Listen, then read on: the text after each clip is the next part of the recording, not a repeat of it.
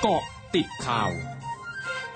ข่าว9นาฬิกาเกาะติดข่าว9นาฬิกา30 นาที 1 พฤศจิกายน 2564 คุณหญิงกัลยาโสพลพาณิชย์รัฐมนตรีช่วยว่าการกระทรวงศึกษาธิการ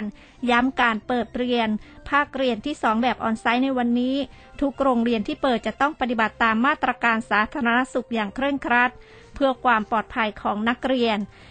และเพื่อความสบายใจของผู้ปกครอง ซึ่งกระทรวงศึกษาธิการไม่ได้มีการกำหนดว่าจะต้องเปิดทั้งหมดกี่โรงเรียน โรงเรียนที่ยังไม่มีความมั่นใจจะใช้วิธีการเปิดเรียนบางส่วน แบบผสมผสาน ระหว่าง on-site ร่วมกับการเรียนออนไลน์ on-air หรือ on-demand ได้ เชื่อทุกโรงเรียนมีการพิจารณาอย่างรอบคอบ ก่อนจะมีการเปิดการเรียนการสอนเต็มรูปแบบ การเปิดเรียนวันแรกที่โรงเรียนบดินเดชาสิงหเสนสิงห์สิงหเสนี โรงเรียนตะนักเรียนต่างสวมหน้ากากอนามัย และต้องผ่านจุดคัดกรองตรวจวัดอุณหภูมิ และล้างมือด้วยเจลแอลกอฮอล์ก่อนเข้าไปภายในโรงเรียนโดยนายวิสิตใจเถิง ผู้อำนวยการโรงเรียนบดินเดชาระบุ การเรียนในวันนี้จะจัดการเรียนการสอนแบบผสมผสาน โดยให้นักเรียนมาเรียนที่โรงเรียนแบบสลับระดับชั้น ซึ่งวันนี้เป็นนักเรียนระดับชั้นม .1 ที่มีผู้ที่มีอยู่กว่า 600 คน จากนักเรียนทั้งหมด 4,143 คน มาเรียนที่โรงเรียน โดยจะจัดจุดเรียน 16 จุด พื้นที่การเรียนจะใช้ห้องโถงที่อากาศถ่ายเทสะดวก เพื่อความปลอดภัยของนักเรียน นายธนกรวังบุญคงชนะโฆษกประจำสำนักนายกรัฐมนตรีคาด สถานการณ์ราคาพืชผักที่ปรับตัวสูงขึ้นในระยะนี้ จะเป็นสถานการณ์ระยะสั้น ซึ่งเป็นผลมาจากพื้นที่ทำการเกษตรหลายแห่ง ประสบปัญหาน้ำท่วม ประกอบกับราคาน้ำมันที่ขยับสูงขึ้นทำให้ภาระค่าขนส่งเพิ่มขึ้นด้วย เชื่อเมื่อสถานการณ์น้ำท่วมคลี่คลาย ทุกอย่างก็จะกลับมาเข้าสู่ภาวะปกติ พร้อมประสานกระทรวงพาณิชย์ ลงไปติดตามแก้ไขปัญหา รวมถึงจัดรถโมบายจากตลาดกลาง เพื่อนำพืชผักไปจำหน่ายให้ประชาชน ในราคาที่เหมาะสม ปริมาณน้ำที่เขื่อนอุบลปริมาณน้ำที่เขื่อนอุบลรัฐจังหวัดขอนแก่น เริ่มทรงตัว หลังปริมาณน้ำที่ไหลเข้าเขื่อนมีปริมาณเท่ากับการระบายออก แต่ยังคงปิดถนนเลียบเขื่อนอุบลรัฐ ติดตามการรายงานสดจากคุณวรวิทย์ สิทธิกร ทีมข่าวอสมทขอนแก่น m c o t News FM 100.5 สวัสดีค่ะ คุณวรวิทย์คะสวัสดีครับ คุณนันทรัตน์ครับเจ้าหน้าที่ชุดปฏิบัติการทางน้ำมูลนิธิสว่างขอนแก่นสามัคคีอุทิศ ได้มาตั้งกองบริการบนถนนทางหลวงชนบทหมายเลข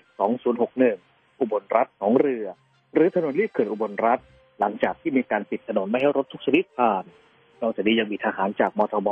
23 และเจ้าหน้าที่อุทยานแห่งชาติน้ำพอง คอยดูแลรักษาความปลอดภัย เนื่องจากจะมีประชาชนเดินทางมาเล่นน้ำทุกวัน โดยทางสำนักงานปภจังหวัดขอนแก่นได้ทำแนวกั้น เพื่อไม่ให้ประชาชนที่มาเล่นน้ำออกนอกแนวถนน เนื่องจากเป็นจุดที่น้ำลึก และกะอาจก่อให้เกิดอันตรายจากการจมน้ำได้ด้านนายธีรพงษ์เมืองทองสำนักงานป้องกันและบรรเทาสาธารณภัยจังหวัดขอนแก่นกล่าวว่าแม้จะมีการปิดถนนเลียบเขื่อนอุบลรัฐ แต่ก็ยังมีประชาชนจำนวนมากเล่นน้ำโดยเฉพาะเด็กเล็กพวกเราต่างพามาเล่นน้ำจึงได้มีการประสานงานกับหน่วยงานต่างๆทั้งกู้ภัยและทหาร เพื่อมาดูแลรักษาความสงบซึ่งคาดว่าจะต้องปิดถนนนานอีกหลายวันเนื่องจากปริมาณน้ำในเขื่อนยังมีมาก ถึงแม้ว่าจะมีน้ำไหลเข้าลดลงก็ตาม แต่เพื่อความปลอดภัย จึงต้องมีเจ้าหน้าที่หลายภาคส่วนมาร่วมดูแลรักษาความปลอดภัยของปริมาณน้ำในเขื่อนอุบลรัฐจังหวัดขอนแก่นวันนี้ มีปริมาณน้ำ 2,829ล้านลูกบาศก์เมตร หรือคิดเป็นร้อยละ 116 ของความจุอ่าง มีน้ำไหลเข้า 32 ล้านลูกบาศก์เมตร ระบายออก 31 ล้านลูกบาศก์เมตรครับ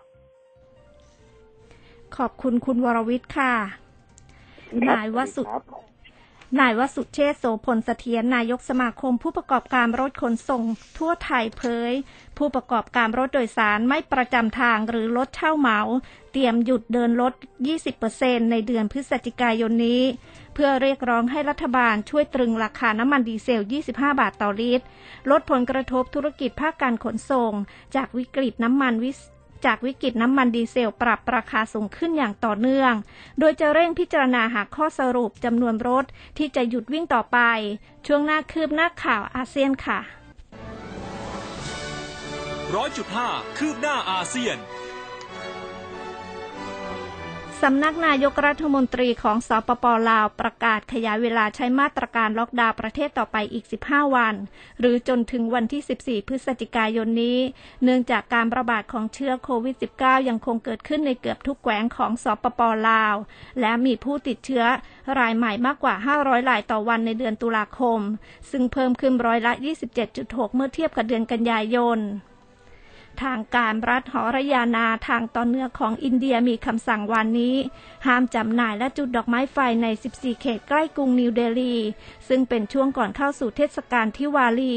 โดยคำสั่งห้ามระบุว่า การจุดดอกไม้ไฟสามารถทำได้ทำให้เกิดผลกระทบร้ายแรง ต่อระบบการเดินหายใจในกลุ่มเสี่ยง รวมทั้งยังห้ามช่องทางการซื้อขายสินค้าออนไลน์จำจำหน่ายด้วย สายการบินแบมบูแอร์เวย์ของเวียดนาม เผยสายการบินจะเปิดให้บริการเที่ยวบินตรง ระหว่างกรุงฮานอยและเมืองโฮจิมินห์ซิตี้ซึ่งเป็นสองเมืองใหญ่สุดของเวียดนาม กับกรุงลอนดอนของอังกฤษ ตั้งแต่เดือนมกราคมปี 2565 โดยเบื้องต้นจะให้บริการเที่ยวบินไปกลับสัปดาห์ละสองเที่ยว ทั้งหมดคือกอติข่าวในช่วงนี้ นันทรัตน์คงนินรายงานค่ะ